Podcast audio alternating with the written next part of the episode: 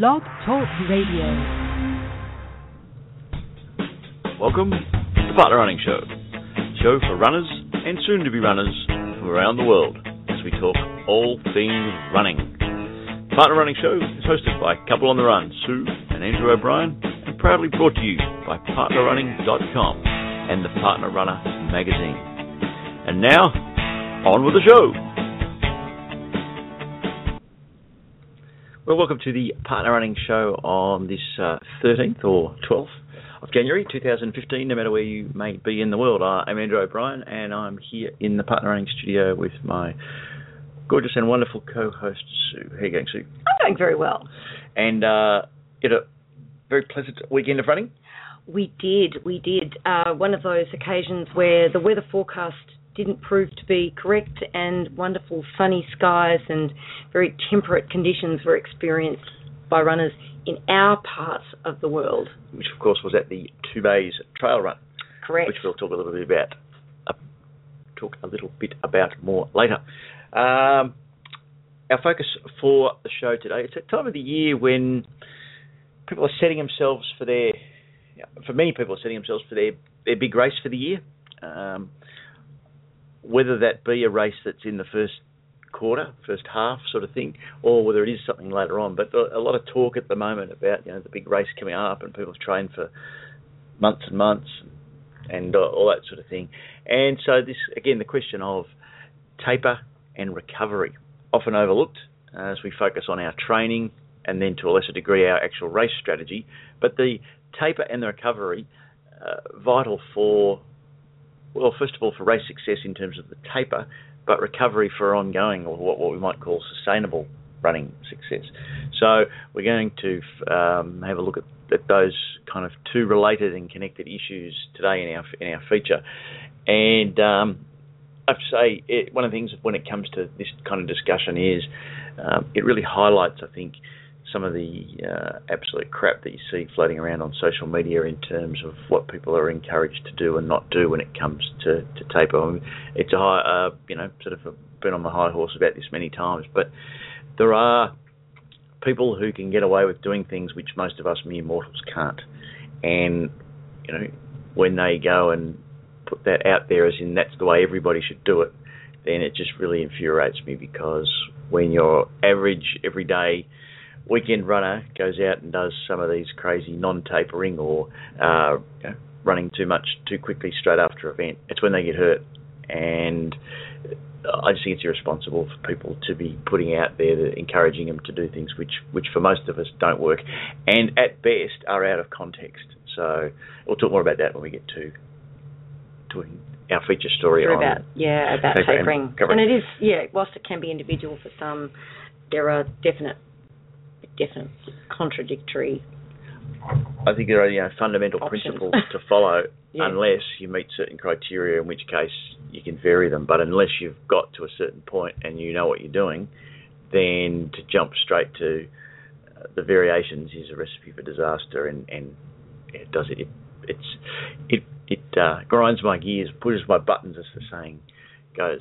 Uh, so also on the show, we're going to have a quick, or we're going to have a, a review of the Two Bays Trail Run. We're going to have a look at the week ahead specifically with uh, one of our highlights, running highlights, is in the terms of the Hong Kong 100. Mm. Uh, Ask Sue over the shoulder and all of the regular kinds of things. So on that note, I think unless you've got anything else you wanted to add, we might uh, just keep on moving along. Over the shoulder, a quick review of last weekend's running. Well, I'll just uh, give some results, I think, for the Two Bays Trail Run, which was, I suppose uh, you'd call it the Australian Championships for the short course ultra, which is an interesting phraseology, but something about it, the short course ultra. And that was won by Vajin Armstrong, who just was a, put in a stunning performance to overtake Magnus Mikkelsen on the return journey for the Kirstin Bull showed supreme dominance in the women's event to take out that 56k title. There was also another event. Uh, Two Bays has a 56 kilometre ultra event, but also a 28 kilometre event where the bulk of the runners actually participate in. And that was won by Campbell Maffett and Bronwyn Humphries won the women's. And I will just make comment that Bronwyn's, uh, Bronwyn finished fifth overall in the 28k and very close to being fourth, just five seconds off fourth overall, which is just a simply stunning performance on a very difficult course. So, go girls. Now, on with some of the news around the place. Well, the Walt Disney World Marathon was held on the weekend, and this is an event very close to our hearts. Uh, we've run it with our daughter took place uh, took part in the um, half marathon, the Donald Duck half, but Brazilians made a clean sweep of the Walt Disney World marathons. You got to like the Brazilian. The Brazilian make it made a clean sweep. Yep.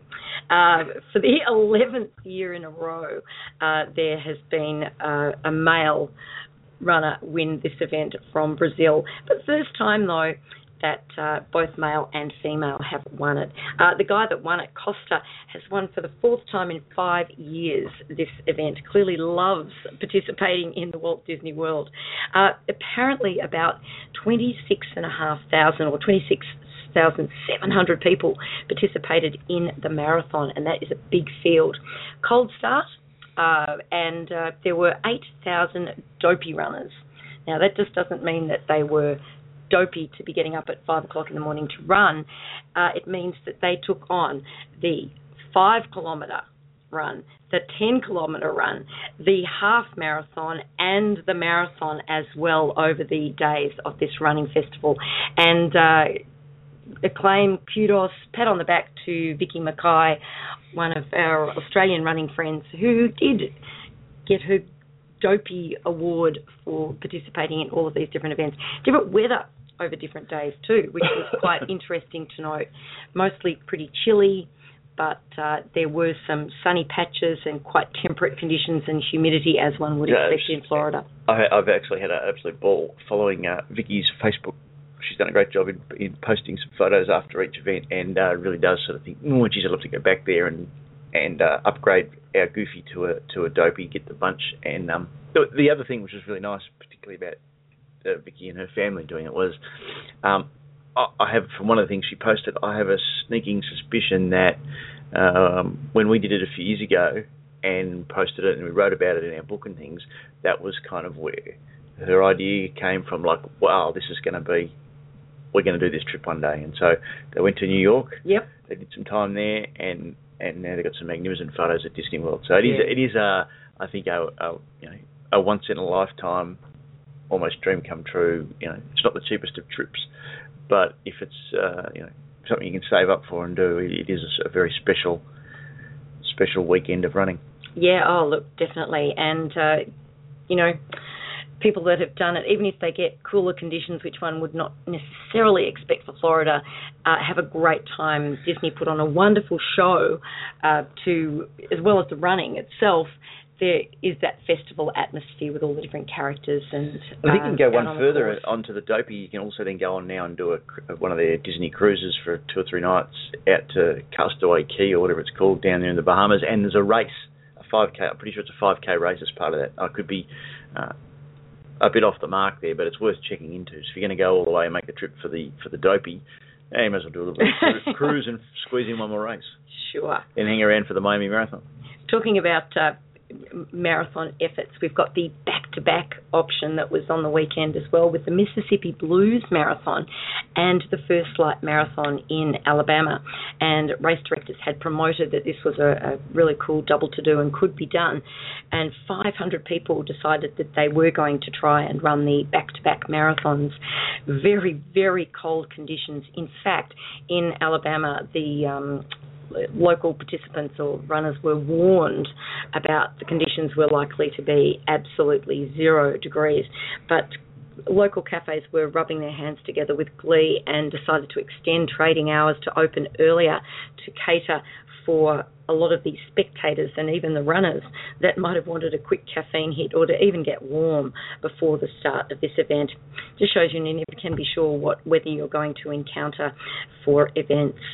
Um, events that uh, just took my eye on the weekend. One of them was the announcement of uh, discontinuing an event, and this is the Thunder uh, miles with the Giants race. After five years of trying to build numbers, they have decided to just call off the race, that, that this is going to be the last year, and they thank participants for their support. They tried all different avenues to try and get the race to increase in popularity. They tried marketing at local races, they tried going through the tourism board, they tried to get support from Athletics Canada, advertisements in local and national papers, and just haven't been able to grow the event beyond uh, 950 participants. They're not losing money, but it just has not grown.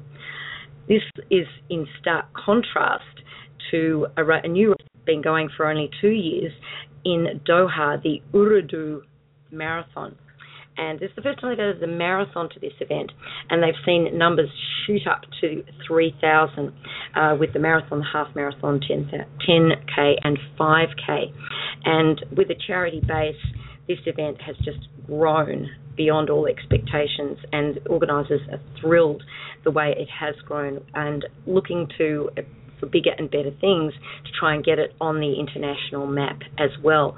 But they've started their their growth at the grassroots level, working on local athletics clubs, local uh, businesses to try and get the charity aspect going.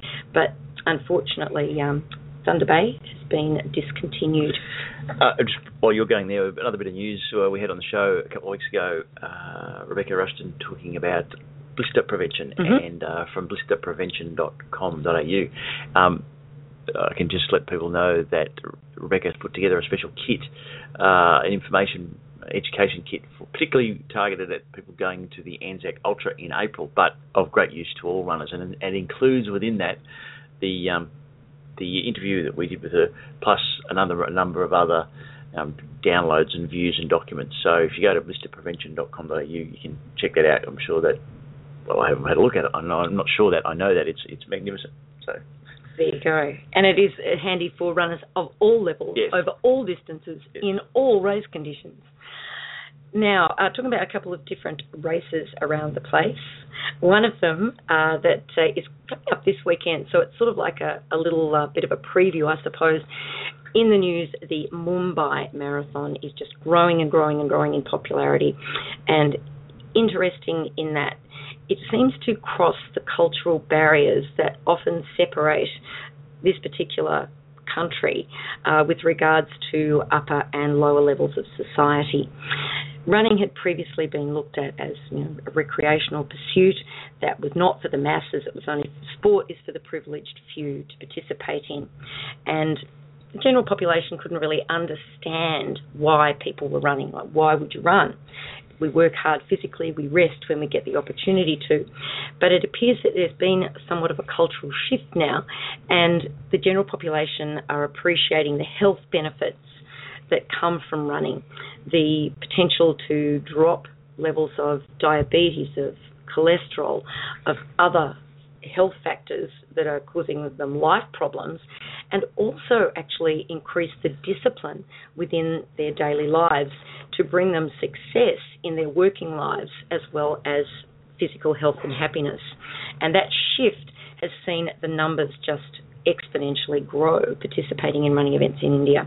So I thought that was quite an interesting little tidbit of news. Um, looks like the rock and roll half marathon in Philadelphia, which gets about over 20,000 participants, is going to have to be cancelled or shifted. And that is because the Pope is visiting. Got it. Philadelphia is a huge, huge Catholic population, has a huge Catholic population. And over the what is normally the scheduled weekend for the race, they've announced that it is the World Meeting of Catholic Families and they are expecting 850,000 to a million visitors into the city during this week between September the 22nd and 27th. Now, this is going to put a huge strain on the city resources, as well as, of course, taking out the Philadelphia Convention Center, which is normally the home of the expo and a lot of the marathon uh, dealings. So, no new date has been set yet, but it's just kind of looking like uh, it's going to have to be shifted. So watch that with great interest. And a new event also announced this week the Malaysian International Marathon, the MIM, it's being called. Yep. And uh, that's going to attract, they expect about 30,000 participants. So a nice starting number for a first time marathon um, on May 23rd, 24th over the, the new Penang Bridge, trying to get it a bit more use because uh, numbers are just growing too, too, too big for the actual Penang Bridge Marathon. Now, another event that was on over the weekend was Hobart Marathon or the Cadbury Marathon, and uh, that was won by David Creniti or Creniti. I'm not sure, quite sure how you uh, pronounce his name, but uh, beautiful running conditions, and in the female. Uh, doesn't, doesn't, doesn't say, on the news. Oh, they tell you who won the men's, but they don't tell you who won the women's. It's not odd. But it was, it was uh, I think, four. Oh, there you go. Um, oh no, that's no, just no, 350 um, marathon runners, 750 half, and uh, hundreds more in the 10k, and they also had the kids event. So it is a Mm. great. You It's a good the, family weekend away, the, uh, that one. Cadbury chocolate characters down there for the end. Yes, it, it certainly is.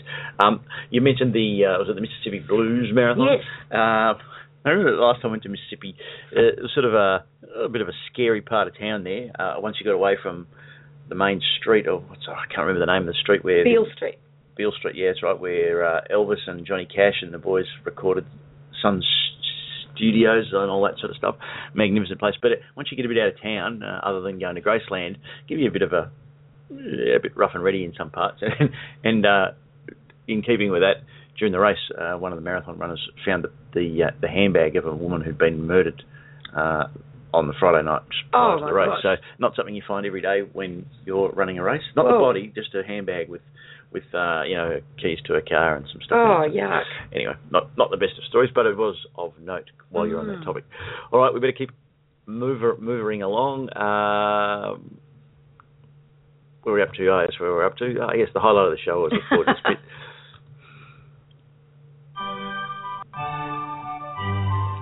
Ask Sue. Do you have a question you'd like answered? Why not send us a message, a tweet, or post your question on the Partner Running Facebook page. Take it away, Sue.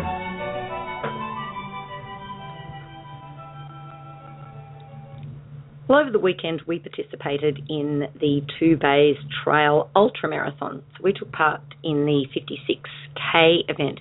There was also a 28k event, and this is uh, was is a challenging course. It is a tough run over some very hilly terrain. Uh, involves some single track, so it's it is a trail. It's an off-road marathon. But this Ask Sue this week can also apply to people participating in a road marathon, road half marathon, or even some shorter distances as well.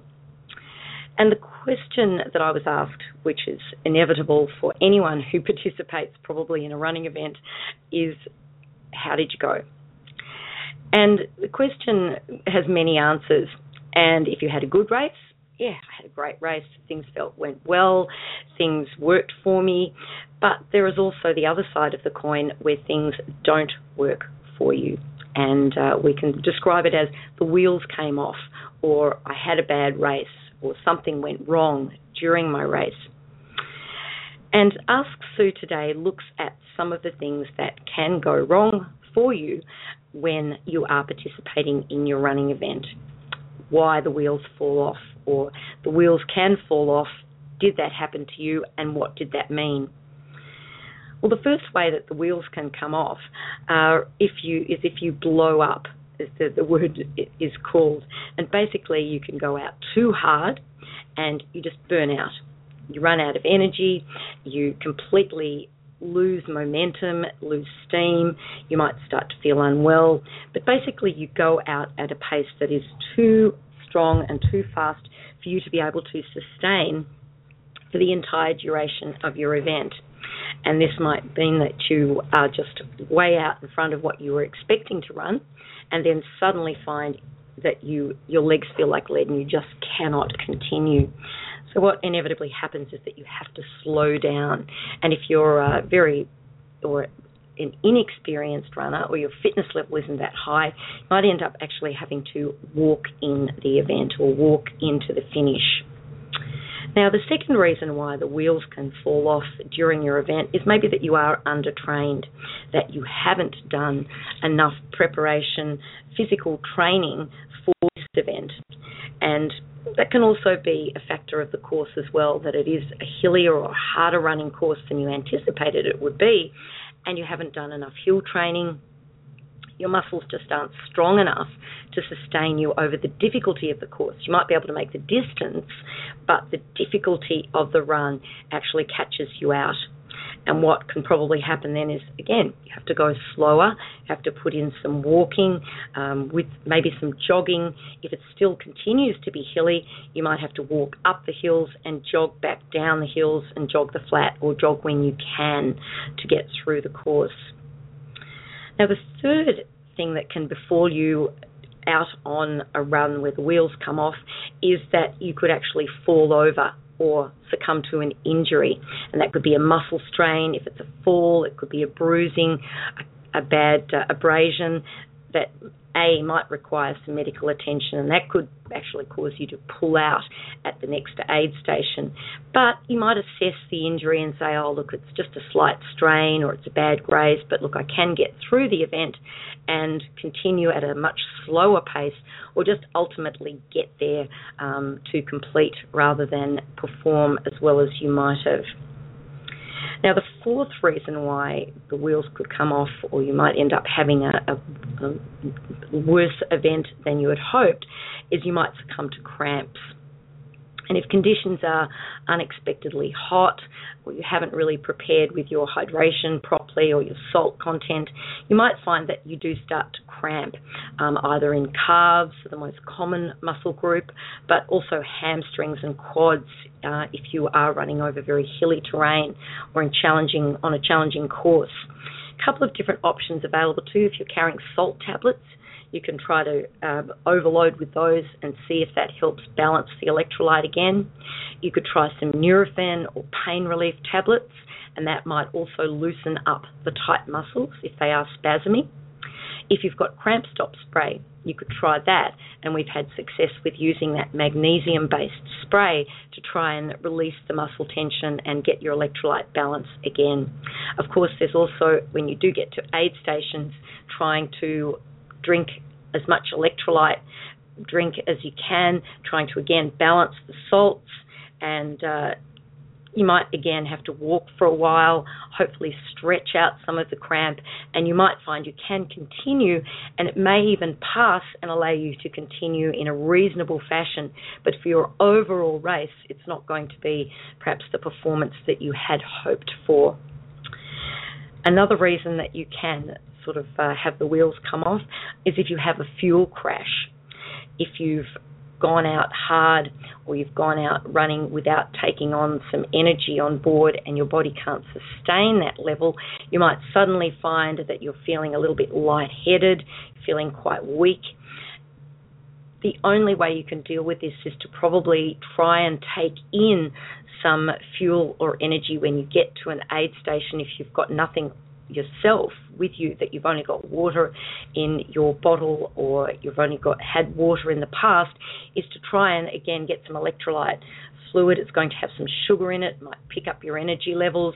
And if they do have food at the aid station um, i know that most aid stations uh, will have the sugary drink or the electrolyte drink but you might also find that there are some lollies there are some uh, power bars or energy gels even out on the table, which might help you rebuild that sugar level and pick up your energy enough to, to continue on. But again, it will have caused a, a little bit of a drop in your performance. Now, the other one that uh, can be unexpected is dehydration, and that can come on you quite suddenly without realizing, suddenly feeling very thirsty and uh, maybe even feeling that lightheaded uh, sweating profusely and not taking in enough fluid to balance your body. Again, you've just got to try and, and get as much fluid in and potentially some electrolyte as well to try and pick back up your levels of hydration. But ultimately, these are some conditions that can cause the wheels to come off with your performance. And over the weekend, we spoke to various participants that had probably experienced all of those different levels of problems with their runs. Some people, it's enough to actually stop, to be have to discontinue their event and not be able to finish, and that is a health assessment that you need to make. But ultimately, they could be speed bumps along the way that just cause you to slow down, have to reassess, and mm, maybe look at your race for next time, see if you can potentially stop some of those problems before they occur, or head them off at the pass before the first sign of problems. But just a few little thoughts for Ask Sue this week about if you are asked that question, how did your race go?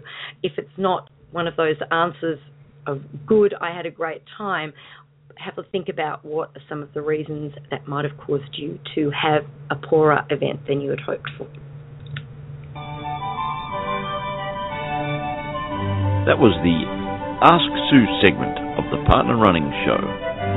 If you have a question for Sue, please post it on the Partner Running Facebook page or email us at radio at partnerrunning.com.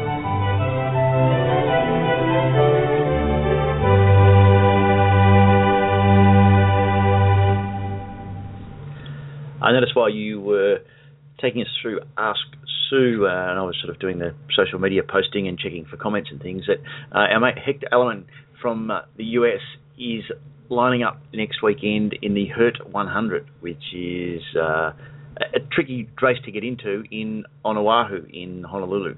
Um, it's one of those ones which would I think would be quite spectacular, 100 miles there. So all the best to Hector and everyone else who's running. I love that name of that race, the, Hurt 100. Yeah. Oh, uh, I think it's it's it is such a wonderful race, but it's also one of those ones where people who have run it in the past or are hoping to run it in the future go out and act as you know, support crew and volunteers and those sorts of things. So, again, like a lot of those hundred milers, you, know, you can't. Well, most of us can't run them all all the time, but it is a great way to, to learn and give back and support. So, uh, all the best to the organisers, to all the volunteers, and, and, and especially to, to our mate Hector. Mm. Look forward to hearing about that. I said we'd uh, send him out. We'd be thinking of him whilst we're running the Hong Kong, well, the Vibram Hong Kong 100 Ultra Trail Race. So let's just talk a little bit about that. There's a bit of a short preview before we go on with the show. So this is a, a race that's only been going for a couple of years now. I think this is the fifth running.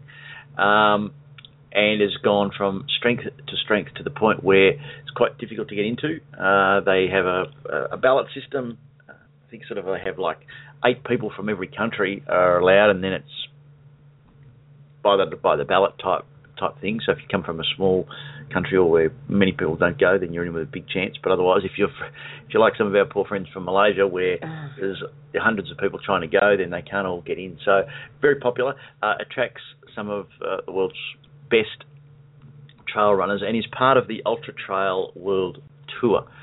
Um, so that's kind of the, the background. Uh, run on the Saturday morning, so this year it's on the 17th um, and it pr- promoted on the website the 17th and 18th. So, as I said to somebody the other day, hopefully mostly the 17th, not too much of the 18th. Correct. But there is a 30-hour cut-off starting at 8 a.m. on the Saturday, so you can be well into the day on Sunday to get there. And they seem to, well, they advertise in terms of the the starting area, three key groups, I suppose. Mm-hmm. You think about the marathon corrals of the you know, the sub three and a half and the sub three forty five and the four. Well, for here for the Hong Kong 100, three groups, sub um, 16, 16, yep. 16 to 20, and 20 and beyond. And having a look last year, there was probably the, the bulk of the field was in the 20 and beyond. Um, good chunk of people in the in the 16 to 20, and not too many up the pointy end. Mm. So we'll be, um, I think, hoping for 17 to 19 hours, depending on how things go. So we're going to be well and truly in the in the heart of that 16 to 20. And I also noticed that I think those times also correspond to instead of finishers medals, there are finishers cups, and there are gold. There's gold, silver, and bronze corresponding to the time that you take to complete the event. So if you're sub 16, you're gold, 16 to 20 silver, and then 20 and beyond, or 24 and beyond, whatever it is, then you're into the bronze level as well. So fingers crossed that it is by the runner's own direction to put themselves into the correct corral. So again, that's open to discussion about the way people tackle that. You might be very slow at the start, but you might be in, you know, you might know that you can get there in that time, but it could make for a little bit of difficulty over the single track start. I believe could get a bit um, what do they call it, log jammed. Yes, anyway, that's that's part of the challenge. So yeah, um, look, I, would love to, um, as part of our preview, go through the course description in detail, but uh, the um, I suppose the, the names of the locations are a bit beyond me, and I suspect a bit beyond most of our listeners. Um, the, the best summary I think we can give in terms of the course is that um, it's it's on the um, Kowloon or the Kowloon side, sort of running through the new territories, um, and you, you're sort of going up and down the mountains. You're coming down into little sea villages, some of the old parts of Hong Kong. You don't see stunning views, um, and I think I'm going to regret this, but I've I've been describing it as you know reasonably runnable, uh, flatter in the first half and then particularly hilly in the second half. And I, and I, have a suspicion it's going to be hilly in the first half and mountainous in the second half.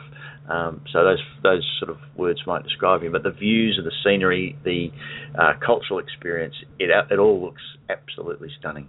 There was one uh, people that have been to Hong Kong say that they have walked part of this trail. It's a very popular walking trail. Um, and I'm, I'm just trying to remember the name. I think it's the McEnroe's, McEnroe's, McKinno's um, trail that is uh, quite a, a well-known trail in Hong Kong. That part of the course is over, and people have sort of described it as lots of steps up and down the mountainside, which is something very different from what we're used to experiencing um, in our trails with these steps all over the, the side of the mountains. And it does, uh, well, we're taking trekking poles, which is something that's going to be new for us as well. And we have been warned to uh, take some extra batteries for our torch lights in case we are uh, very much overnight.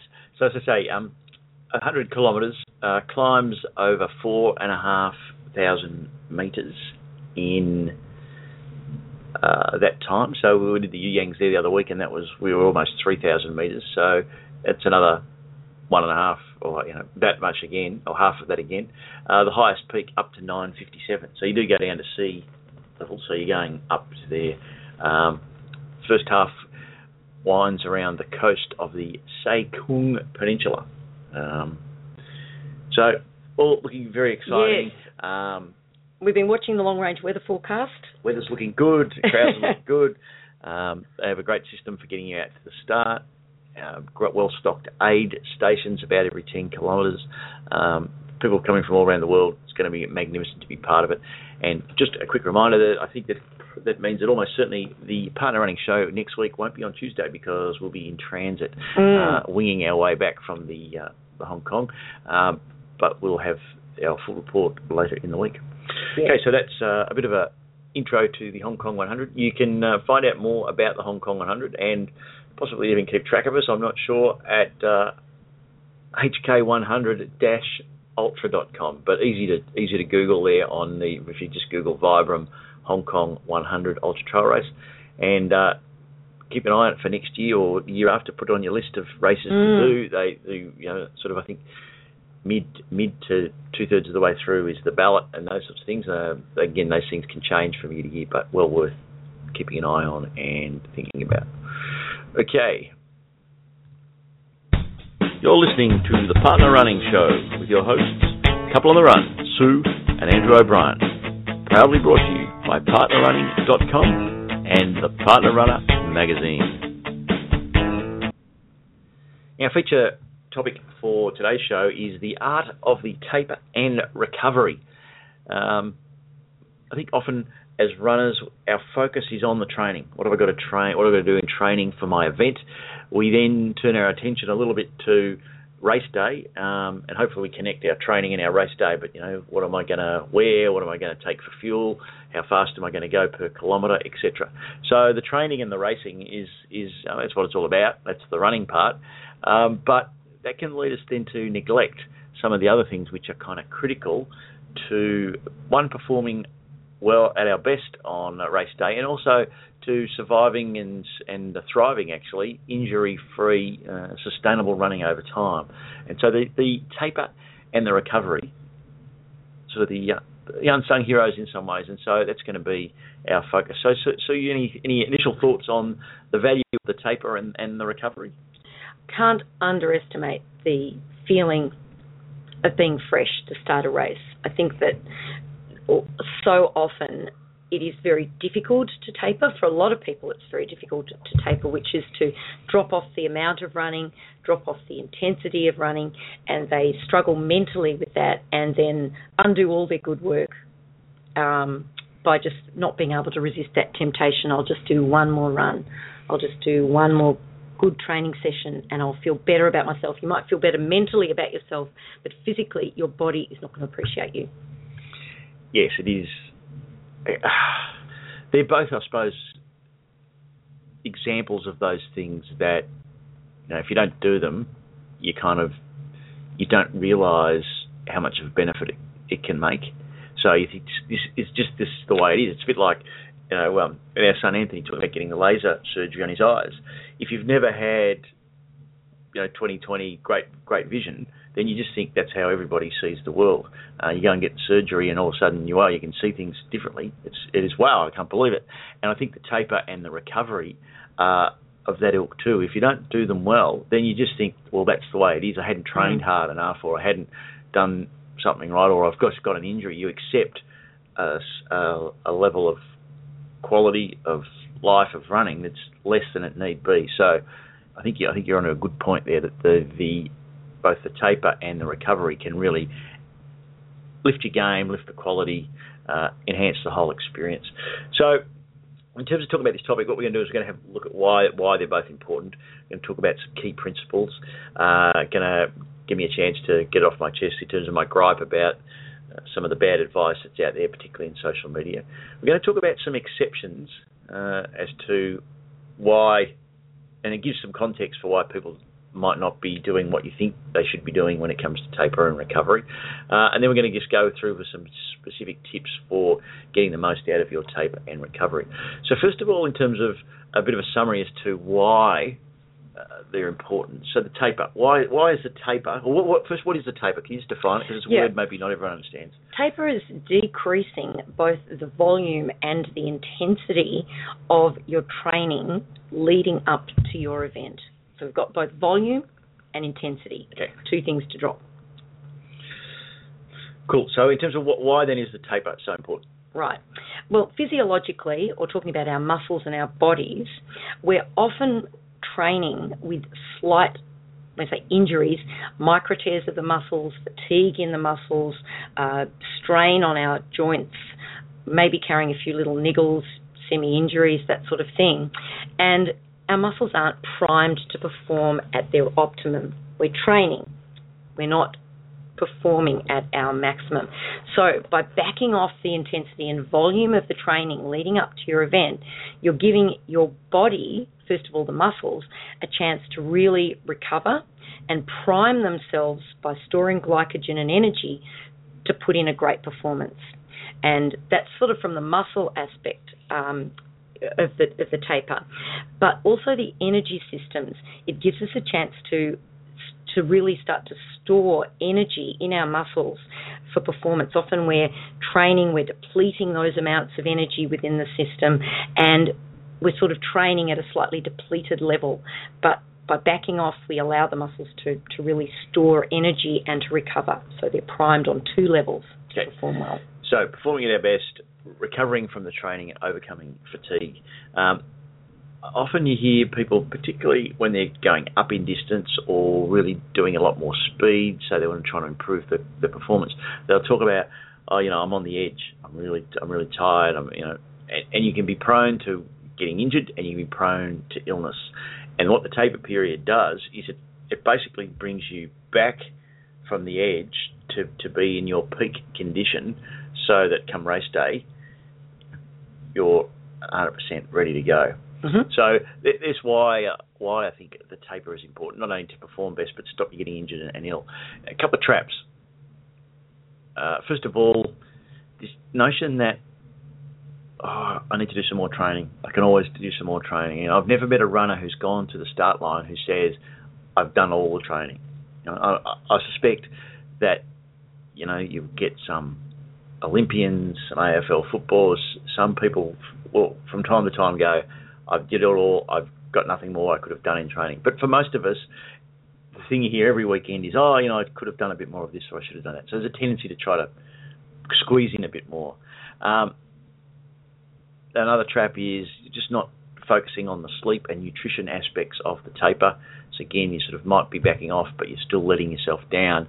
And then the biggest trap of, of all when it comes to the taper is, as, and it's a sign that the taper's working. You start to, whoa, I'm not fatigued. Geez, I'm feeling good. I'm feeling strong. You're out for a short run. The next thing you know, you put the foot down or put both feet down, so to speak, and you squeeze in a quality or a fast session, or you go a bit further, and you kind of blow it. So you've got to be really careful that during the taper you don't spend that extra energy and the benefits of the recovery. You're saving that for race day. That's a sign that yep, this is working nicely. Or you channel that energy into other areas and you think, oh, I've got all this energy. I'm going to take on cleaning the house, cleaning the yard, traffic. You know, take on all of these extra extra tasks because you've got the energy to burn. You end up fatiguing yourself more than you would Yes. have if you'd gone for a short jog. So it's, there's a balance there, isn't it? Mm. It's good to occupy yourself with other things and maybe do some things that you haven't you've got behind because you've been training. But these are best to be the things like you know, the paperwork or or less fatiguing type physical things, um, as well as resting up and Or go and see that movie you'd always been wanting to see. Or just one of those Yep. inactive activities Yep. that you were thinking of doing. Okay, so that's that's the taper, uh, both in terms of importance and the traps. Now, in terms of recovery, let's talk about Mm. that while we're here. Um, I, I think the biggest one of why this is really important is it allows the body to adapt. Um, when it's all said and done, uh, the race can be viewed as the ultimate training session. It's about learning, it's about adapting, and whatever else. And one of the things that often distresses me is when people say, "How do I get rid of DOMS or delayed onset muscle soreness?" As if it's like I've got a broken arm. You know, how do I get rid of it? I don't want to have a broken arm. Well, of course I don't want to have a broken arm. How do I get rid of my muscle soreness after doing a, a big race? I want to get rid of it. Well, it's a good pain. This is this is not one to be just oh you know there's a problem. It's not an injury. It's an it's the body adapting. And so to try to rush or get rid of or you know I don't want to have this. It's like well if you don't want to have the delayed uh, muscle soreness from after the event, don't do the event. It's Mm. part of it. You should be almost celebrating it and cherishing it and going, well, this is a sign that I went to a new place. Well, actually, I think there was an Ask Sue just a couple of weeks ago saying that uh, the DOMS, it, just along one step physiologically, evidence scientific base to support that, is that with short, shortening or curtailing the DOMS, you're not getting the true benefits that come for your muscles for rebuilding them physiologically.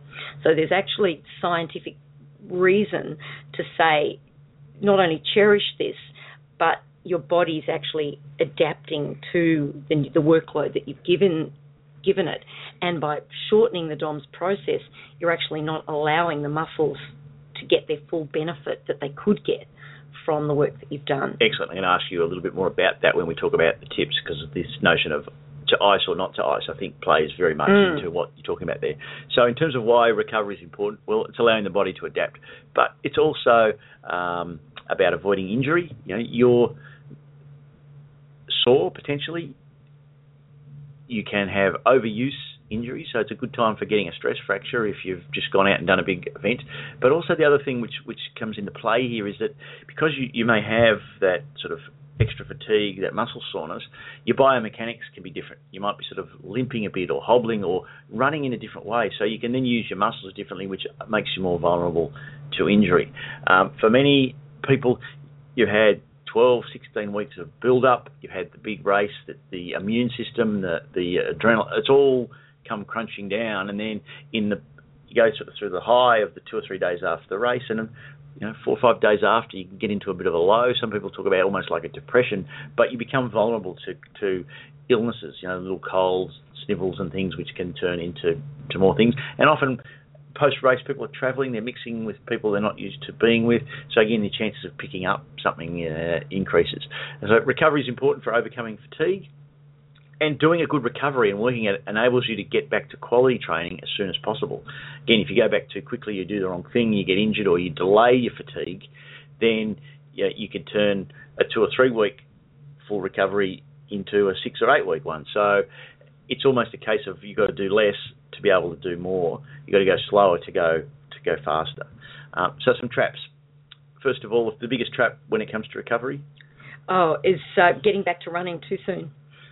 It's just taking on too much, trying to get back and think, well, I'm going to be- grow on from the work that I've done. I want to get the benefits of it and see what it's going to do for me with my running. But actually, that's contraindicatory of what you should be doing. So yep. it's it's not go too much. It's back off, get that recovery first. And uh, I think for runners, they enjoy their daily run or their or every day or regular running. Um, in that period after a major event, then the, the so-called runner's high seems to go to an even new level, which kind of turns up the the importance or the focus or the desire to get out and do some more quickly. So it, it's a heightened state of emergency in that context. And as we said uh, before, you know, this notion, uh, the, the trap of of treating the delayed onset muscle soreness or DOMS as a bad pain that's got to be gotten rid of or stopped is a real um, mental model or, or worldview that's flawed. You need to certainly work with it, adapt to it, but it's a it's it's a sign that the body is adapting and growing. So rather than try and dismiss it, ignore it, or artificially get rid of it, let it run its course and recognise that it's a good thing. And a, a really good indication about that as opposed to adaptation is I'll just compare personal story. What I was like in the days after my first marathon compared to what I was like in the days after you know, a recent marathon. Early days, a couple of days, couldn't walk, fatigued for two or three weeks. Took quite a while to get back in. Even when I did go start running, a chances of getting injured were quite high. Now, ten years later, lots and lots of marathons, uh, lots and lots of ultras. So marathon training has has become sort of part of running an ultra uh, can run a marathon and then go out and run a marathon the next day, if you, uh, or to, to you know, do a, a, reasonably nice 10 to 15k thing. The body is adapted dramatically, um, so you adapt, and that's part of DOMS helping you adapt. And that notion of uh, like the going to longer events and adapting is one of the exceptions, which we're going to talk about in in a moment. So, some key principles what are a couple of key things that we want to, to focus on? Well, I think we said at the start, taper and recovery are just as important as the training and racing as part of your running. Okay. The aim is to optimise your performance and avoid injury. Now, one of the fundamental concepts, uh, you know, which we learnt from Jeff Galloway and many others, but uh, Galloway particularly, Sue, and that is that that in the final two weeks before your event, you're not going to get any training benefits. It takes two weeks for your training to convert to your performance. So if you're thinking, if it's inside the two week mark and you're thinking I'm going to go out for a long run or I'm going to go out and do a, some hilly a, repeats or something, and that's going to help me on race day, if your race is less than 14 days from the day you're going to do that workout, you are wasting your time and undermining your run performance. So from a physical standing, don't do it.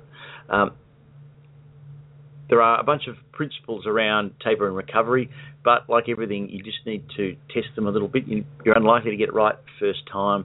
Uh, you need to find what works for you, um, and and so what we mean here is, you know, the best way to to sleep. Do you run? Do a gentle run the day before, a walk, or nothing the day before. There are little nuances within the strategies which you need to tailor for yourself. And last but not least, in terms of the key principles, is that the, what we're talking about here in terms of the strategies for taper and recovery is that these are the tried and true playing the percentages low risk this is what's going to work for the vast majority of people so this is the high success, high chance of success if you're doing outside of these things then you get a good chance of something going wrong uh, and you shouldn't do that unless you've got experience and you really know what you're doing, and you're prepared for the consequences. Mm. Sometimes we want to try different things, but we need to just. It's okay if you do that, knowing that geez, this is a risk. I might get injured, but it's I'm I'm making a, a conscious decision to go that way. Um, so my little bugbear, I suppose, is is as we say the bad or misinformation that gets out and about from uh, people, particularly in terms of social media. And so you'll hear people say, "Oh, you know, I never taper." Well, you probably don't perform as well as you want, and you know, when it's all said and done, you're probably a dickhead. Um, so the I don't taper ever is just it's it's well and truly proven that tapering will enhance your performance. So people think it's great not to taper. There could be something else at play. It's, it's in the they you know it might be a training event for their big event. That's in context that makes sense. But if it's it's your A event and you're not tapering, then you're not giving yourself the best chance of succeeding. Uh, secondly, it's you know the different conditions in your leading up training. You know, if it's extra hot, extra wet, whatever else, well, that's not the time to go out and be a hero and and and over push it. So you want to be careful. You want to be conservative. You want to be giving yourself every opportunity. It's just not the smart play. Uh, you've got you know, months and years worth of difficult conditions to train in, which is a good thing to do, just not in the very close lead up to, to your race. Uh, the next one is the, the running the day after. You know, I did a you know a good solid 10 or 15k the, the day after my event. Well, again, it's a it's a high risk strategy unless you're very experienced, unless you're training for something, unless you've built up to it. For most people, going out and running in the days after is just downright looking for trouble. It's not necessary. There are lots of alternatives. Um, you're only you're only looking for for the risk. Um, I think that the warning for for or the, the the word of caution here is that for a lot of people that are are new or inexperienced when it comes to tapering uh, and recovery, is they see often as the the loudest people are out there saying, you know, I don't taper and I and I run hard the day after the race or whatever else. And for those of us as novices, kind of get this impression, oh, that's what you should be doing. It's not what you should be doing. Uh, it's just terrible, terrible advice. And so, uh, nothing wrong. In fact, everything to be gained from a good taper and a good recovery. And uh, it's like the person who looks after themselves performs better and runs longer and sustainable. Uh, the people who don't don't taper and don't recover uh, they're the ones who do you know, bonk during the race, have poor performances, and get injured more often. So um, be careful, and these are really important things to do. Yep, there's just one other thing I was going to add to that is that uh, a lot of those warnings that you were talking about are relating to the body and that aspect as well. But we also need to consider the mind aspect and be strong mentally to not succumb to some of the diversions that you might see that might cause you to deviate from what your plan is for your taper and recovery. Yep. So you've got to be strong mentally to be strong physically. Okay. So the exceptions. When might you do an event that doesn't involve tapering or the sort of recovery that you would do after your A event? And the, the key time when you do this is when your event is what we might call a B or a C event or a training event that's leading you on to something bigger and better. So, uh, what do we mean by that? Give a couple of examples. Let's say you're an experienced 10k runner and you're training for a half marathon. And six weeks before your half marathon, go out and do as a speed session a 10k event. You go fast and hard. You may decide not to taper for that because it's within your training program. You're going to do it as a speed session, so you're running the event, and then rather than spending a lot of recovery time, you're just going to be careful for a day or two. But it's a 10k as you're building up to a half marathon. So it's in the context of, of that. So your taper and recovery will be very different. Um, the one where we're at at the moment is you know, we ran a, a marathon two weeks ago as a part of our lead up for the Hong Kong 100. So just outside that 14 day um, scope, and it was a good hard training session, but it's in the build up to a much bigger. And it's kind of like let's talk about the Russian doll principle. It's sort of the the event within the bigger event. So these principles of of the taper and the recovery, they really apply specifically when you're going to an A race or you're going up in distance to something you haven't done before. If you're you know, doing your over and over and over your 10k or your half as part of your half your half marathon or your marathon build up, then you can do a little bit less taper and a little bit less on the recovery. And it's a conscious decision. I'm not going to perform as well in my race today because I'm not tapering because this is part of my training for something down the track. So that's kind of when you would do it. And then the other provisos here, Sue, is specifically you need to be, in terms of the body, you need to be ready injury free. Yep. You need to be, you know, there's no point in having a slight injury or a niggle or something that's not right and saying, well, but I've got to go out and train. You don't have to go out and train. Taking a day or two off or even a week off in the big picture of things is not going to detract from your performance. In fact, you could set yourself back even further. And the, the other thing here is, as well as being injury free, you need to be reasonably experienced, and that that's relative to the distance you're doing and the build up. Um, but you need to have you know, you know that you're not only injury free, but you, you need to know about your body. You need to know the signs. You need to be prepared for it. And so, you know, the the one that always makes sense for me is when we decided to run our first comrades, and we were three or four times a year marathon runners, reasonably conservative, pushing the edge of what we thought was you know a couple a year, and then we discovered that to train up for uh, comrades, we basically ended up running a marathon distance in training every week or every second week, and so we had to give the time to our body to slowly adapt and build up. So what comes with that is you're not tapering. You're going a bit slower. You might be using some run walk techniques and not as fast as you could if it was your A race, but you're actually doing it to build up for something bigger and better. So when people say, "Oh, I didn't taper for that event," it could be one of two things. It could be that they're a snoozer, just saying, "Oh, I'm, I'm a hero because I don't taper," or and I suspect in many cases when you see these kinds of posts on social media, people aren't they don't have the space or the time or the foresight to put in the full context. And what they should be saying is, I'm not tapering for this race because it's a training event for me leading up to something bigger and beyond, and that makes perfect sense. But when it's just one off, I don't taper. Mm. It, it um it doesn't make sense. And similarly, you know, or I'm back to running the day after or the day after because I'm taking a calculated risk because I'm training for a multi-stage event. I want to teach my body to do that. Um, and there's a, a, higher risk of injury. So these exceptions in the context are really important. Okay, so let's get on then and, and go through some, some taper tips. Just a, a, a few options. I think we've got about 12 of them to, to just quickly run through. So first of all, it's about determining the goal and the context, as we just said when looking at the exceptions. Are you tapering for, for the race, or is it a training event for a bigger event? Even if it is a training event for a bigger event, you need to recognise and respect the distance.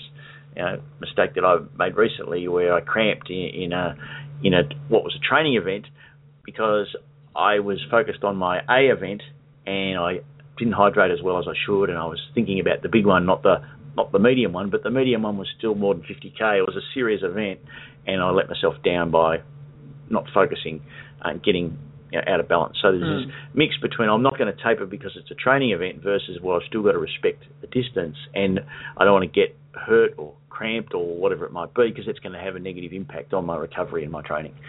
Next thing to do? Yeah, look at the last two weeks before your event as one picture. What are you going to do over that two week period rather than randomly uh, just think, well, I've done the hard work before my event, done my whatever it's going to be, and then just willy nilly start putting in little training sessions. Look at that two weeks, count it back from your event, and plan accordingly. You really want to do your uh, last really intense or long run uh, three weeks out. Give yourself the time to think certainly, depending on your experience in the event, no more than two weeks out. Mm-hmm. So the next one is to incorporate um, your training, sure, but also look at your rest, your food, and your hydration over that taper period as a whole. Okay, avoiding new uh, activities, new uh, foods, new clothes for running in, in that taper period. So the time to have tested all those things is before you get to the taper, not in there. Mhm. And again, you know, a simple little trap. Well, I've finished all my run training. I'm taper, I'm tapering down now. I'm not doing as much. I've got some spare time. Now I'm going to take up, you know, do some weights, or I'm going to now I'm going to get into yoga because I've got the time. You know, you, your body's going to need time to adapt to the new activity. So now's not the time for that sort of thing. No, this is also a great time to plan off the feet activities, and uh, it might be going to see that movie that you've been wanting to see for a while. Um, it might be reading a book that you put aside to read when you had the chance. This is the time to use that leisure time for other off feet activities. Uh, a big one for me is the big sleep two nights before the race, not the night before the race. Often the night before the race, you know, you'll be uh, thinking about the event. You might be away from home. You might be in a different bed. You might be all sorts of things. You might be worried about the alarm clock to get up early to run. So the time to get your big sleep and really to rest, to, to you know, get the most out of your taper, is two nights before the big run. Yep. Hydration three to four days before. Again, this is one not to leave to the last minute and think, well, I better scull a litre of fluid the night before I go to bed before my race. It is gradually increase your hydration over three to four days prior to your event. Not only does it go straight through, but it also then can uh, have an even bigger negative impact on your sleep the night before. So Correct. rather than getting it the best you can, you you have a disrupted night. Uh, it's all about, and this is my expertise, my big mistake. It's actually carbo loading, not over- overloading. Uh, if you're a, somebody who, and there are some people nowadays who aren't doing as much with carbs and long distance running, but if you are following the so-called traditional carbo loading model, um, this is the time to change the composition of what you eat, not so much the volume. Uh, don't over indulge because that would potentially because all sorts of problems and not help you. And particularly relating to that carbo loading, uh, best time to have that meal is two nights before your event. Have something light and easy to digest the night before your event. Yes, I'm always big on uh, two nights before and then the, the breakfast and even the like the lunch, Lunch, or something the day before yeah. rather than just the night before. Mhm. Um, now, the question of do you run in the days leading up to the event? Well, there's no hard and fast rule. This is one of those areas where it's it's personal choice. Um, I think we've found either works and we haven't had more success one way or the other. So we've had times where we've completely rested the day before. We've had other times where we've you know done a gentle four to five k run and can't notice, can't see a dramatic noticeable shift. So it's it's it's in many ways, as long as you're keeping the run easy, it's more of a mental um, preparation thing than a, like a physical type thing. Often, if you're travelling to a different town, it's nice to get out, feel the climate, feel the air, um, maybe Mm. run a little bit of the course, whatever. But again, if you can't or you don't feel like it, that's fine too. Exactly. Uh, and last but not least, again, it's a bit like taking on new training activities. You just need to uh, be a bit careful at work and with your travel and those sorts of things. It, it's not the time to be checking out new restaurants, new nightclubs, taking on new tasks and things. Just give yourself as much opportunity as you can to rest and prepare, get all set. So that's uh, some tips on tapering. Now, it's all done. Recovery. Now, the biggest thing you can do for recovery to make it successful is to plan it ahead of time. And again, it's a bit like, you know, how much am I going to taper? Is it an A race or not? Similar here with recovery. It's uh, it's all about the context, the goal. You know, are you wanting to recover as quickly as possible to resume training, or because your race was a lead up to something else, or was this the big thing?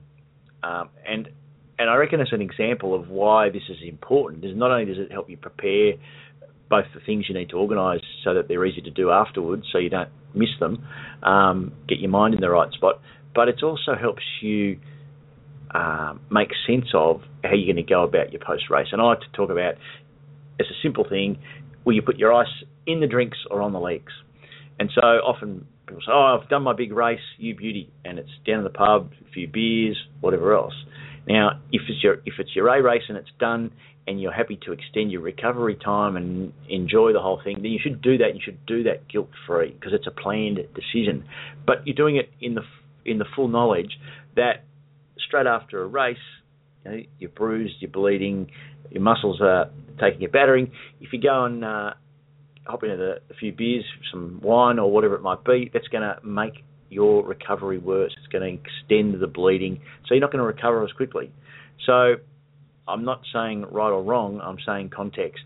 Um, if it's your your first marathon and might be your last one, you beauty, go and celebrate all you like. But if it's uh, oh, it's a big event, but I've got another one that I want to get back to training for as quickly, then you can't kind of have it both ways. Mm. So get the context right. Plan the recovery before. So the the next kind of thing, if you are planning on do in your race? Well, you want to plan when you said about planning your recovery uh, before the event. It's it's also having those things available to you that are going to optimize your recovery so that you can access as quickly as possible. So if you are going to an event, you might have your particular protein drink available to you at the finish. Um, you might have carried that in um, an ice esky to the event. You might have your compression tights if you want to get straight into compression tights. As soon as you finish, you might have them in your race recovery kit um, rather than being unprepared and unplanned. Um, you might have it worked out if you do want to go somewhere to soak yourself in cold water, have that already put into your Google Map directory of how you're going to get there from your event to soak your legs in the ocean, in the river, or wherever it may be. So you're really thinking about and have planned what your strategy is as soon as you cross the line. Now, one other thing here is if your event that you're doing is a, a training event rather than your A event, so you're you're basically working on not performing at your best, but back from that a little bit. Uh, maybe you're just going up in distance, maybe you're using it to test some strategies, whatever else.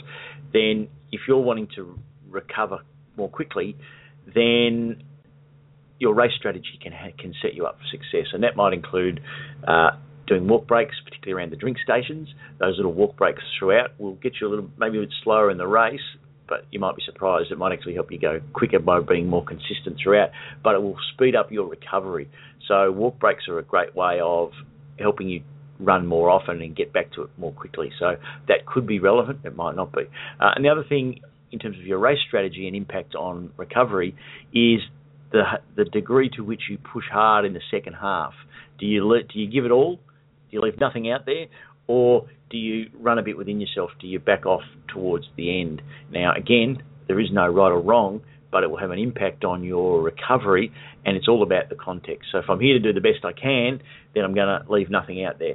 If I'm here to to to learn from it, to train from it, because I've got something better coming up, then I might just run it, you know, 90% rather than 100%. percent mm hmm um, so then, those things said, we've done the event. What next? Well, there are two schools of thought here, uh, and it probably does relate to your level of fitness and your level of training and uh, your level of how much you've pushed yourself in the event, and that is to have some form of active cool down. Now, for a lot of us, that is walking around or going for a walk after the event. It might be a couple of kilometres, might be all the way up to five kilometres of walking, but some more trained individuals will actually go for a cool down jog. And there is physiological reasoning behind that to try and flush out some lactic acid buildup out of the muscles um, to help that recovery. A lot of triathletes, because they're close to water, go for a cool down swim to help disperse some of that lactic acid throughout their body.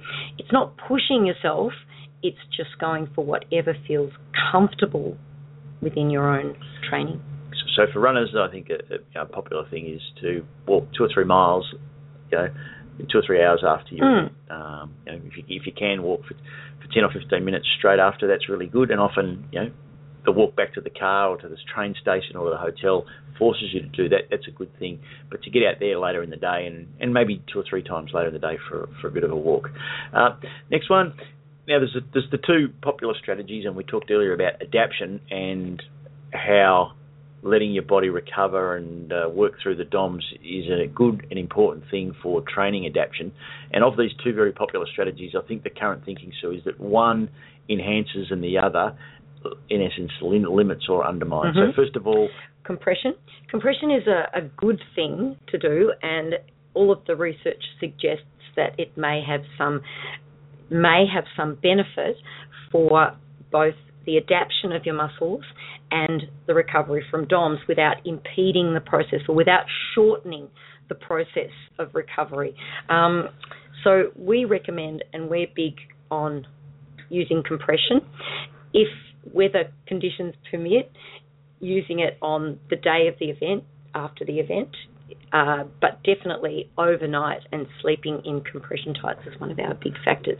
But the other one, which has got two different schools of thought going for it, are the use of ice and cold water uh, for treatment of DOMS or immediately after your event. Now, one of the, the schools of thought here is that if you are going into ice straight after your event and using an ice bath um, as a regular process, so that's maybe once a week, a couple of times a week after every training session, that is not allowing your body or your muscles to adapt properly. And it's not allowing them to go through that process of recovery and growth. Uh, so you're not getting the most benefit that you might get in saying that, if this is your A race, if this is where you have given your all, you have pushed yourself to the extreme, um, and you are concerned about the damage that you've done to your body, maybe the use of ice is not such a bad thing. So, just something to be a little bit aware of that the school of thought with ice is starting to shift around a little bit. So, simple principle is if you're wanting to recover as fast as you can and potentially compromise the adaptation or the training impact, use ice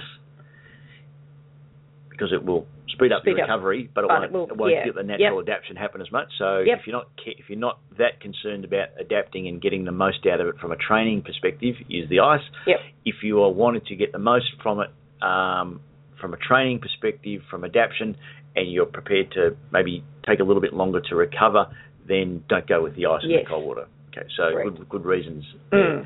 Okay, um, in terms then of um, getting things back into you, in Yep. terms of food and drink. Yep. Um, protein and carbohydrate are two elements that are really important for the recovery of your body, your muscles, your energy levels.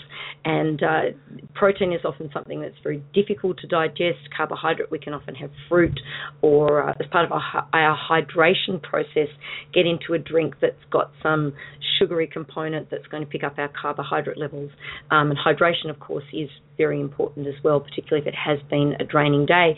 But that protein um, is going to help our muscles grow and rebuild, and that can be as simple as the protein milk, chocolate milk, um, onto more solid food. But ideally within the first hour of completing your event, if you can. Okay. Now, we mentioned earlier about deciding on the context and the, the value of your recovery, and, and this is important because uh, I think it's important because of the notion of the guilt free celebration. So, if it was your big event, if it was your A race, or if it was just something we're going to have a bit of a treat and a reward, then decide up front and do it and enjoy it and don't feel bad about it. You know, you've trained hard for this, a couple of beers, you know, the feed of fish and chips, the ice cream, the whatever it might be, that treat then have it and feel good about it. Don't uh, don't go beating yourself up about it. If, however, you uh, are using this event and your recovery is a lead up to something else and it's within your overall training cycle, then you want to be careful about your, your celebration and your, your treats because it's it's not the main game. So you need to decide up front. And if you're going to do it, enjoy it. Don't feel bad about it. But if you are going to feel bad about it because you know it's not going to help you with your, your ultimate event, then delay it till, till some other time. Um, on the day, if you can, we've talked, talked about the regular walking, but also, I mean, it's not always possible, but avoiding the long flights, uh, lots of sitting and lots of driving. You know, two or three hours, I reckon, is about max. If you want to get on a, a big flight, it can be really tricky and awkward. And uh, the last thing in terms of the day is to to treat and deal with any blisters because they will impact on your recovery and where how you deal with them in the in the, the day and the next day and the next day can have an impact on infection and the speed from which they recover. And so the rest of your body could be ready to go, but if you haven't looked after the blisters, then you can be in a bit of uh, grief. Uh, the next day, Sue. Yep, well, keep walking. Just keep your muscles moving without stress, without impact, without trauma. And walking is a great activity for that. I suppose we could put in swimming as well as something sort of non impact. Indoor cycle, I think, is another one which, Yep. which can often work well to turn the legs over, um, but just being being careful about it. Yeah, and not pushing too hard. Don't think of it as a training session, think of it as a recovery session if you do something like that. Now, the uh, the cold water and ice, I think there's a distinction here between um, you know the whole getting in the big tub of ice and really Mm. going for it, and you might go for a walk in the cold water. I think that's not going to have a mm, um, uh, much of an impact in undermining the adaptation phase, but it can be rather pleasant to just stroll through the, the sort of the shallow water if you live near the, the beach or a lake or something uh, as a nice way to work on recovery. And of course, the other reason you might be using ice is that you do have an injured muscle or an injured joint or a swollen joint. Um, so that is important part of your recovery is to keep icing for that 24 hours the sore injured spot. Uh, and of course, the next day for many of us is the time where we start to get our appetite back. Maybe it's two days after, but often on the day of the event, you don't don't feel that hungry, mm. particularly if it's been an extra long one. So the next day is a chance. And so again, pre-planning to maybe have some um, some meals that you really really like that are of the uh, treat but healthier side than leaving yourself vulnerable or sort of not planned because that's when you can maybe get into some not so healthy treats and snacks. Uh, in the week after, probably the, you know this leads us to the big question of when do I get back to running. But so first of all, DOMS for some people, and depending on the event, could be a day. I'm, I'm one of those people who's usually worse on the second day, so it takes sort of like 48 hours to flush through. But if you've gone up in distance or you've pushed extra hard or it's been different terrain to what you're used to, you know, it can take three, four, five days. So it is what it is. Don't rush it, and mm. you know, kind of welcome it rather than try to make it go away. It's not yeah. an injury; it's the body adapting. We've said that before. And acknowledge the fatigue. Uh, if you're a, a, new runner, or if you've gone up in distance, you've uh, pushed yourself somewhere beyond where you've normally uh, gone before. Expect that there's going to be fatigue, and it could take a few days for you to really get over that physical fatigue with extra sleep and naps always a good idea. Absolutely. So some of the things you might have done the day after, uh, as the week goes on and the second week after the race, you're going to do more of it. So more and more walking, potentially, uh, or more swimming, maybe maybe some water running, uh, some cycling, some indoor cycling. Uh, you might, you know, after a couple of days, be back to yoga and Pilates. Again, being careful, don't over stretch or over over push. Let that DOMS be a guide as to when you're ready to up your your activity. You know, maybe some extra sleep. Uh, maybe it's it's time for some some naps during during the day if you can. You know that 20 minute power nap can, if you get a wave of fatigue, can help. Once the uh, the legs get bearable, um, again depending on a whole bunch of things, could be sooner rather than later. Massage is a nice way to to ease back into it. Not too heavy at first, but a good way to flush it out. Mm-hmm. Uh, a couple of days maybe. Yeah, you might start to get into some run walk. Um, don't be afraid to put those little walk breaks in have a bit of a jog. Think of it as you're going for a run walk rather than uh, heading out for a run is a good way. Uh, there is no hard and fast rule, and I guess it will depend on you know, your fitness, your priorities, the event. But as a you know as a, as a starting point, you might think about five to ten k about seven days or the next weekend after as a as a bit of a guide. But again, if you're feeling at all fatigued or at all concerned, no need to no need to, to push it. Um, and again, if, if, it's been your first marathon, for example, it, it, can be often people talk six, eight, ten weeks before they really get their mojo back and the fatigue passes. Again, there's no hard and fast rule, but as a general guide, three to four weeks recovery before you start a new training program uh, is is a is a good starting point. And of course, the exception, as we said, is for people who've built up over a number of years and are injury free and are training for something else and are prepared to, to take the risk of injury and, and illness can go a bit quicker. But mm. if you're really looking to get the most out of it and to build a, a good base to do, do more later, then three to four weeks until you get back to your full training. So, so that's um, the art of the taper and recovery. Anything else you want to say before we move on to our next segment? Um, we've spoken a lot about the body, and I've touched on the mind a couple of times. Don't underestimate the power of your mind or the influence that psychologically having a big event uh, and really psyching up for it can do for you. You can often get very down. They often talk about it the post event blues, and uh, it is very common to feel that sense of mental downness after you have a very exciting event. Um, one of the big ways is to turn around and pick another event to psych yourself up for, but don't uh, think that that's necessarily physical. It can be also a mental down after a big event. You're listening to the Partner Running Show with your hosts, Couple on the Run, Sue and Andrew O'Brien.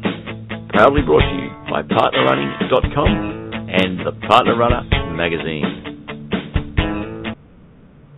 Now, just before we go to our final segment of the day, uh, we're going to do the two-minute review of the Two Bays Trail Run. So you mentioned earlier in the show uh, about the winners, but we should just do a Mm-hmm. quick uh, well done and congratulations to uh, uh, Rowan, Kate, Clarkey, uh, Matt Bell, and everybody else who's involved in the organising, the volunteers, uh, the Mornington Peninsula community, the spectators, and of course the runners. Well, It was a uh, an outstanding success again. The Two Bays Trail Run. Sure is, and it is one of the, uh, I suppose, the summer highlights, and there's a lot of summer in this event with beach themed runners getting into uh, the Hawaiian shirts, grass skirts, flowers in their hair, as well as, of course, the volunteer aid stations dressed accordingly too. So if you uh, haven't come across the Two Bays Trail Run, it's uh, about an hour out of Melbourne in Victoria, Australia. I think increasing numbers or increasingly noticed the people that travel from interstate and internationally to come and participate. It's always there that second weekend in January, weather permitting, and it runs from the, the Western Port Bay to Port Phillip Bay and back for the 56k, or from Dromana on uh, Port Phillip Bay over to Cape Schanck uh, with the lighthouse there and some stunning coastline, 28k there. Um, I suppose noticeable this year, Sue, was, as is always the case, more runners, about two thirds or, or three quarters of the field are running the 28, Mm-hmm. um, and the smaller number in the 56. And also, I think the less women in the 56 compared to men. Very much, very noticeably that uh, that was a big a big factor. There were less women in the 56.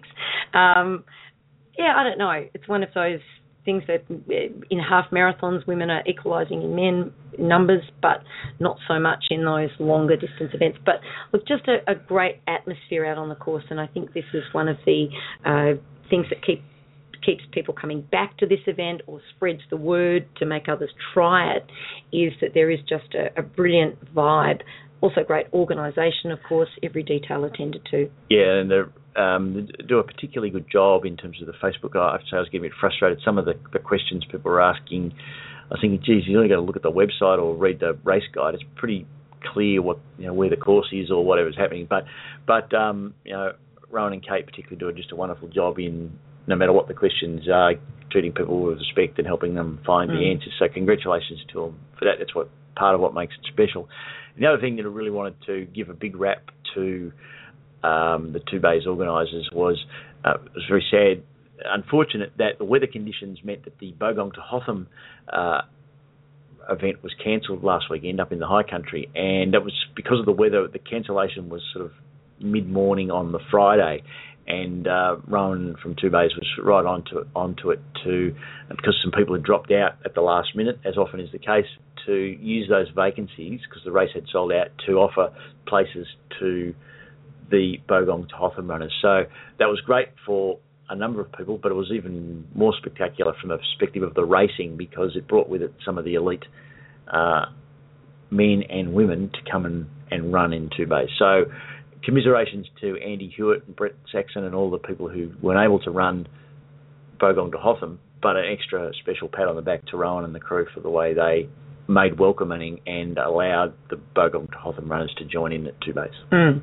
And this race continues to provide challenge, like with two bays. Uh, it, it is a challenging race. We mustn't underestimate that it is a tough run. Well, we do underestimate every We year. do underestimate underestimate. the, the um, having run the 56 several times now. That that point where you come down Arthur's seat, ring the bell, again part of the character of the race, and then you turn around and go back up. That next 10 or 15k, um, it gets me every year. I'm never prepared for quite how how Tough tough, it is. And be, yeah. anyway, congratulations to Mm. everybody. A wonderful event. Now, um, over the last few weeks, I've been doing a bit of a, a series on my uh, journey into becoming a GPS watch user with my Suunto Ambit 3. Um, I'm not going to talk too much about that today, other than just to make one brief comment that flows out of the back of the uh, Two Bays report. Uh, big lesson number, probably the biggest mistake I've made yet, biggest goof. Um, I've always laughed at people who sort of come across the finish line not looking at the, uh, or just you know head down, focusing on their watch, not taking in the whole experience. Well, um, we'd finished the race by 25 minutes when when uh, George from Parkrun came up and said, "So how did you go?" And I had that oh shit moment as I looked down at my watch and realised I hadn't turned it off. Turn it off. Hadn't I was- stop, I was- stop. I think I, I think we crossed the Oh. line in 6:34 or something, and my watch was showing 657 or, Mm. or, or we came in whatever it was. It was some mixture of threes and fours and fives and sevens. So um, take a bit of training to get Lesson used number to. one. Yeah, and so then lesson number two, of course, is closely associated with that was when I did turn it off in my panic. I didn't turn it off properly, and so when I went to upload it uh, when I got home, I discovered that somehow I'd managed to track. Uh, the car drive home as well, and I'd done 120k for the day instead of 56. Oh so, dear. so uh, bit of an embarrassment, bit of a mix-up, but I still was able to get most of the data. But living and learning, and uh, as I said to somebody who'd left their watch at home when they went off to run Hobart, well, you, you can you can run without your watch. You don't need it. Don't get locked to it. Mm. Um, but big mistake, and we'll talk more about my journey on the GPS trail later on. Okay, coming up to the end of another show, our, our final segment for this week is, of course, The road ahead. Join us as we take a quick peek at a few of next weekend's running events. Well, apart from the Vibram Hong Kong 100 Ultra Trail race, there are other marathons taking part around the world, and one of them is the Egyptian Marathon in Luxor, but also the Coastal Series in Anglesey, Corregidor in the Philippines, Leipzig in Germany, the Pacifica Foothills Trail in California, the San Diego Trail, also in California, Steep Ravine Trail in California, um, the Duel in Texas, the Bermuda International, Carlsbad Marathon in California, Charleston Marathon in South Carolina, Houston Marathon in Texas, China Coast in Hong Kong, Clearwater in Florida, Louisiana Marathon, uh, the Bahamas International Marathon, Maui Oceanfront, P.F. Chang's Rock and Roll Arizona, Love that race. that uh, we have participated in, the uh, Pulheimer Staffel Marathon in Germany, Reading in the UK, uh, the Standard Chartered Mumbai Marathon,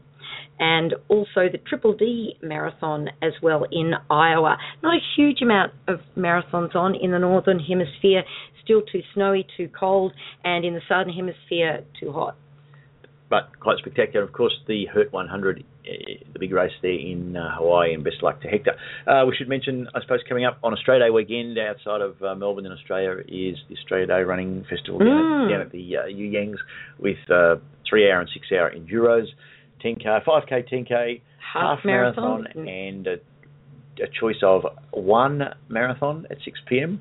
A second marathon at midnight, or of course back to back if you want to run the, the two marathons uh, one after the other with a bit of a break or a, a long break, depending on how fast you are. Or a continual run. Yes, uh, that's going to be wonderful. So, uh, thanks again, folks. Uh, all the best in running. Thanks for tuning in.